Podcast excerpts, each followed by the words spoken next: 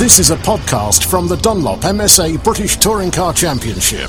For more information, visit www.btcc.net.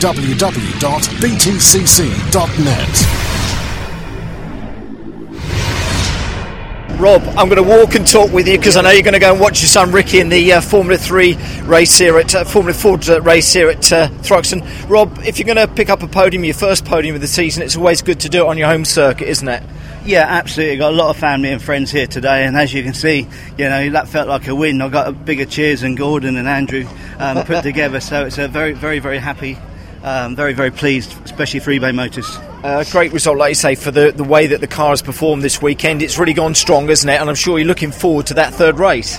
Yeah, absolutely. I don't know what the reverse grid has, has brought us in the way of luck. Um, you know, but the car's good, and just fingers crossed we can get another top six podium, uh, uh, top six finish and, and, score good points for the championship. Fantastic! I'll let you go and roar Ricky on. Well done. Thank Cheers, you. Rob. Thank, Thank you. you.